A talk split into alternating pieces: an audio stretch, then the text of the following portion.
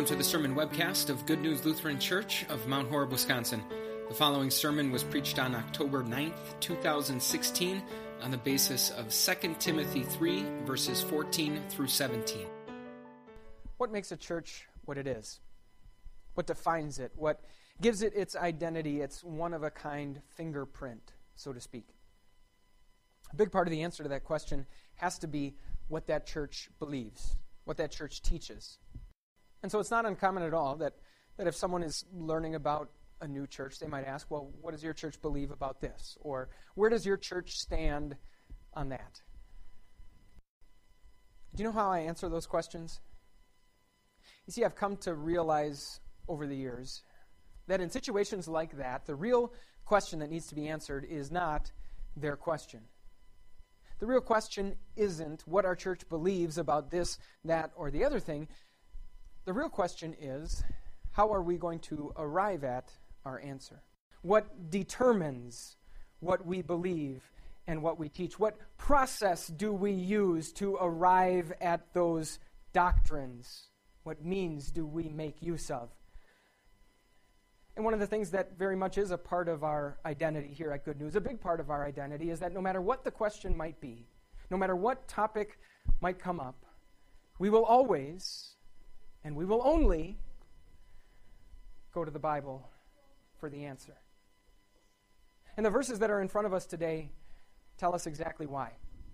In these verses, Paul tells us how this book that we call the Bible came about. He tells us that God breathed into human writers the very words, in fact, every last word that he wanted them to write down. Paul tells us that the words that God breathed into those human authors give us everything that we need to know about God, everything that we need to know about getting to heaven, everything that we need to know about our lives as Christians here on this earth. These verses tell us why we believe what we believe because it's what the Bible says. So, for example, why do we believe that salvation is a free gift from God, dependent 100% on Jesus' performance and 0% on our good works? Why do we believe that? Well, because the Bible says so. Why do we believe that the sacrament of holy baptism is not simply an outward symbol or ceremony? Why do we believe that it's actually a powerful tool in the hands of God through which He delivers the gifts of forgiveness and faith to everyone who is baptized, even newborn infants? Why do we believe that? Well, because the Bible says so. Why do we believe that in the sacrament of Holy Communion, the bread and the wine are not mere symbols of Jesus' body and blood, and that the purpose of the sacrament isn't simply to get us to mentally think about what Jesus did for us, though it certainly does that. Why do we believe that the bread and the wine actually deliver to us Jesus' very body and Jesus' very blood, and along with those things, deliver to us the blessings of what Jesus did on the cross, namely the forgiveness of sins? Why do we believe that? Well, it's because the Bible says so. Why do we believe that God spoke everything in our universe into existence over the course of six 24 hour days, and not that everything evolved over the course of billions of years. It's because the Bible says so. Why do we believe that God has a very specific plan for how men and women come together in marriage to form families and how men and women work together as members of a Christian church? It's because the Bible says so. Starting to get it? But you know, there's actually one question that we can't answer that way. One question that we can't answer because the Bible says so. One thing that we can't believe simply because the Bible says so. Do you know what it is? It's the idea that the words of the Bible are worth trusting in the first place. Picture this line of questioning between two people. Someone asks, So, so why does your church believe this or that? And your response is, Well, because the Bible says so. Well, why do you assume that what the Bible says is, is worth believing? Well, because the Bible is God's Word. And where did you get the idea that the Bible is God's Word? Well, it's because the Bible says so. And why do you believe that what the Bible says is true and trustworthy and reliable? Well, because the Bible is God's Word. There's a vicious cycle of circular reasoning that quickly develops. And if that's all we have, it's the, if that's the only answer that we can give, then ultimately we don't have a really good reason for why we believe everything we believe because the Bible says so. And ultimately we make ourselves very susceptible to this individual who stays up late one night and watches a special on the History Channel and comes to you with a few cheap shots and sound bites about the Bible that he heard on that special on the History Channel cheap shots and sound bites about conspiracy theories and copying errors, and very, very easily someone can quickly shake our confidence in the Bible and in everything that it says. And so another answer is needed. Not, we believe everything that we believe because the Bible says so, because the Bible says so, but we believe everything that we believe because the Bible says so, because because what? That's the question we're going to answer today. And yet, before we do, I want to point out how important it is for us to have an answer to that question. You see, it's kind of an in thing these days to go around believing or even peddling the idea that there is no such thing as absolute truth that nothing in life can be said to be absolutely certain or correct, that no one can claim that they are absolutely right, and no one has the right to say that anyone else is wrong. People think that, that thinking that way kind of makes them enlightened and sophisticated, and people think that that's actually a good way to live. The problem is, it's impossible. No one can, and no one actually does live that way. Here's why. On the campus of Ohio State University, there is this building, an arts center that has a very unique and interesting design. Everything inside the building is complete chaos. There are beams heading in every imaginable direction. There are pillars that start up at the ceiling but don't actually reach all the way down to the floor. There are stairways that you can take that lead you absolutely nowhere. Everything is chaos. And the design of the building is meant to underscore this idea that there is no such thing as absolute truth, that nothing in life can be said to, to be absolutely certain.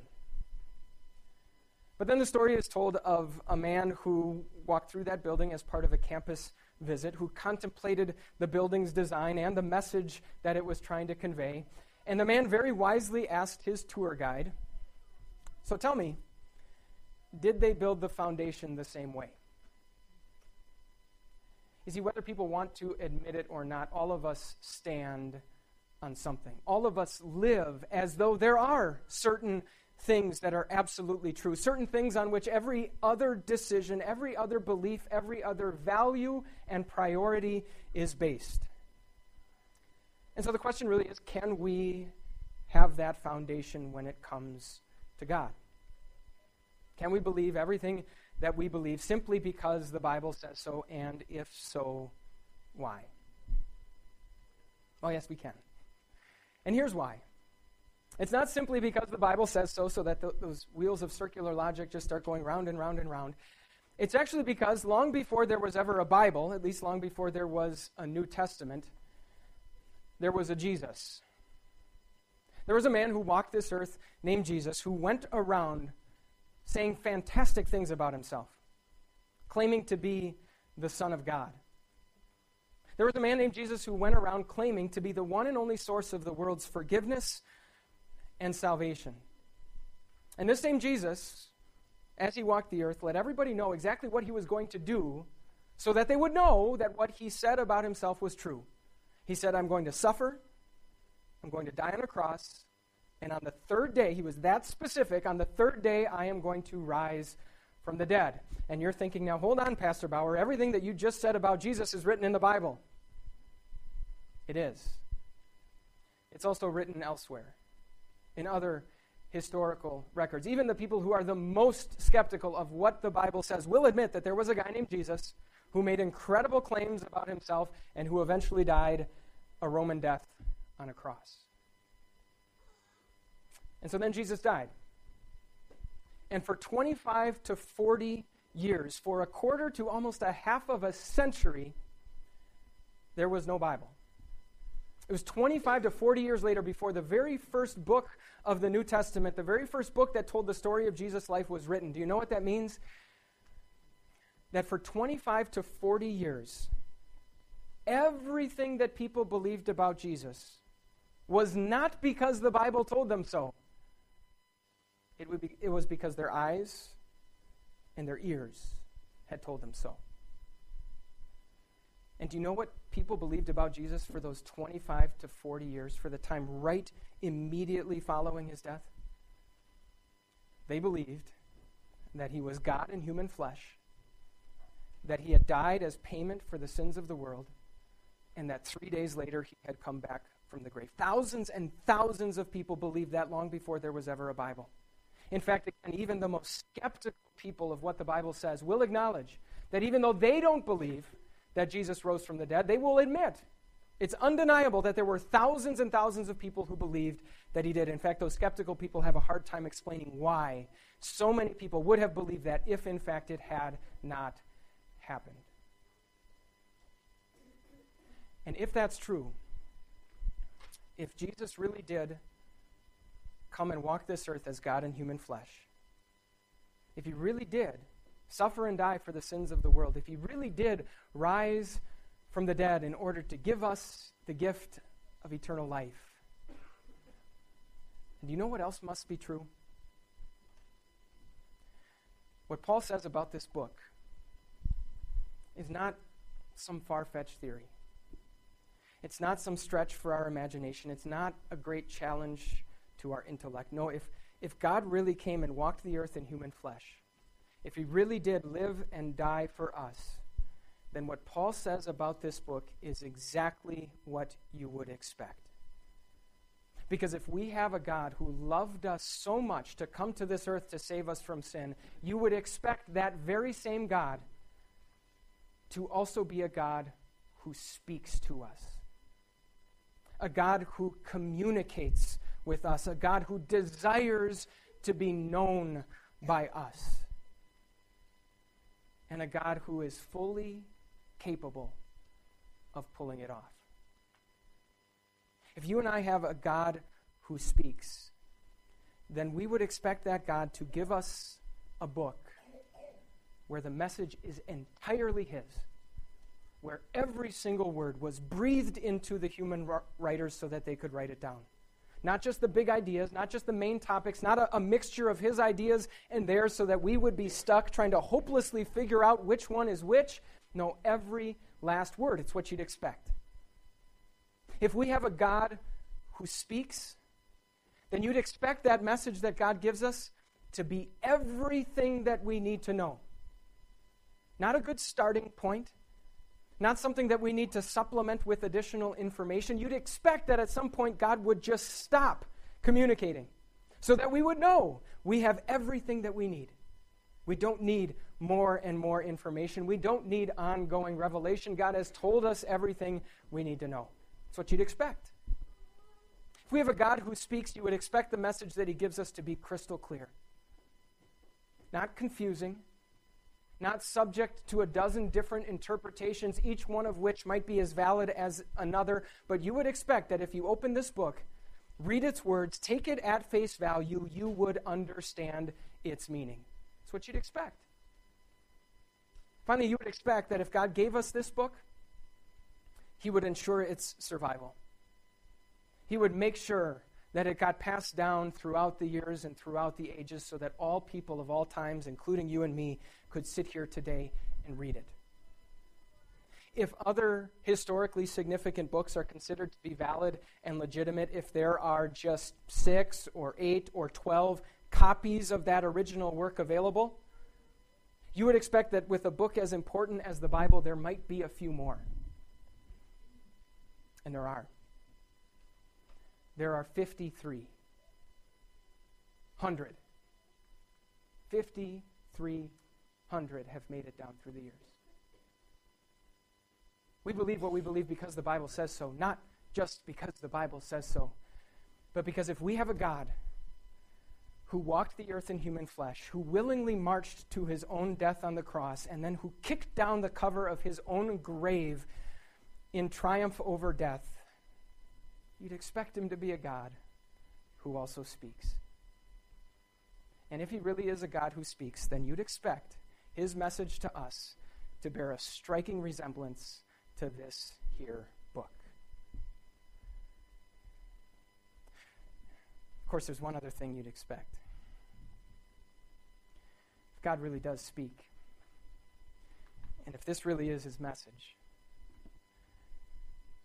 you'd expect his people to be really eager to listen, right?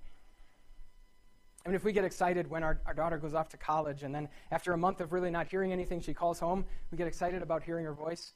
If we get excited when our husband goes off on business and is gone for a week, but then he FaceTimes so that we can all talk and, and have a nice conversation, if we get excited about that, then, then if the God of the universe speaks to us and tells us everything that we want to know, you'd expect his people to crave hearing it.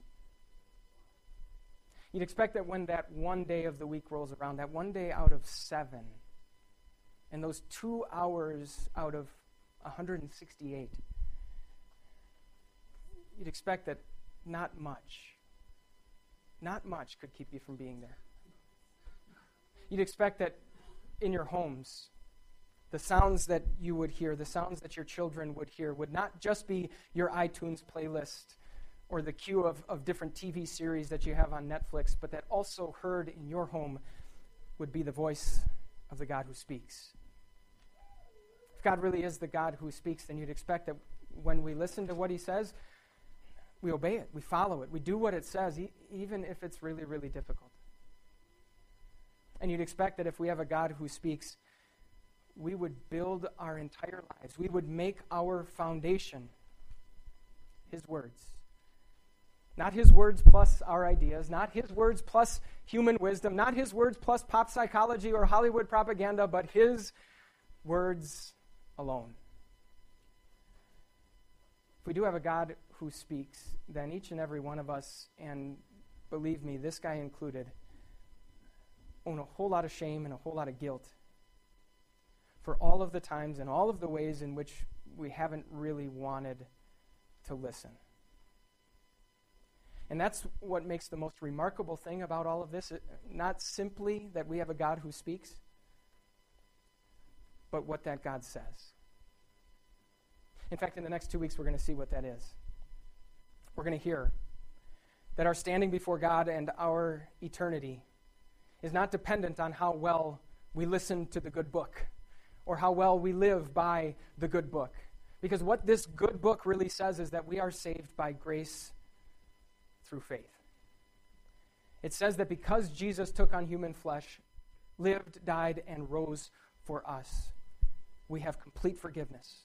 We have a perfect standing before God, and we have a guaranteed spot in heaven waiting for us. What this good book says is that your sins will not separate you from God on the last day because Jesus already was separated from God on the cross. What this good book says is that your eternity doesn't depend on how well you have listened to God's word over the course of your life. Because when God looks at you, he doesn't see your performance, he sees Jesus' performance. What this book says is that we are saved by God's grace through faith in Jesus. So, why should listening to that book be a part of our identity as a church? Why should a bur- having a burning desire for hearing those words be part of our identity as people and as families? Well, it's not simply because we have a God who speaks, it's because he tells us that we are saved by grace through faith. It's because that, more than anything else, is what he is dying and has died to be able to say. Amen. Thank you for listening. For more information about Good News Lutheran Church, visit www.goodnewslc.org.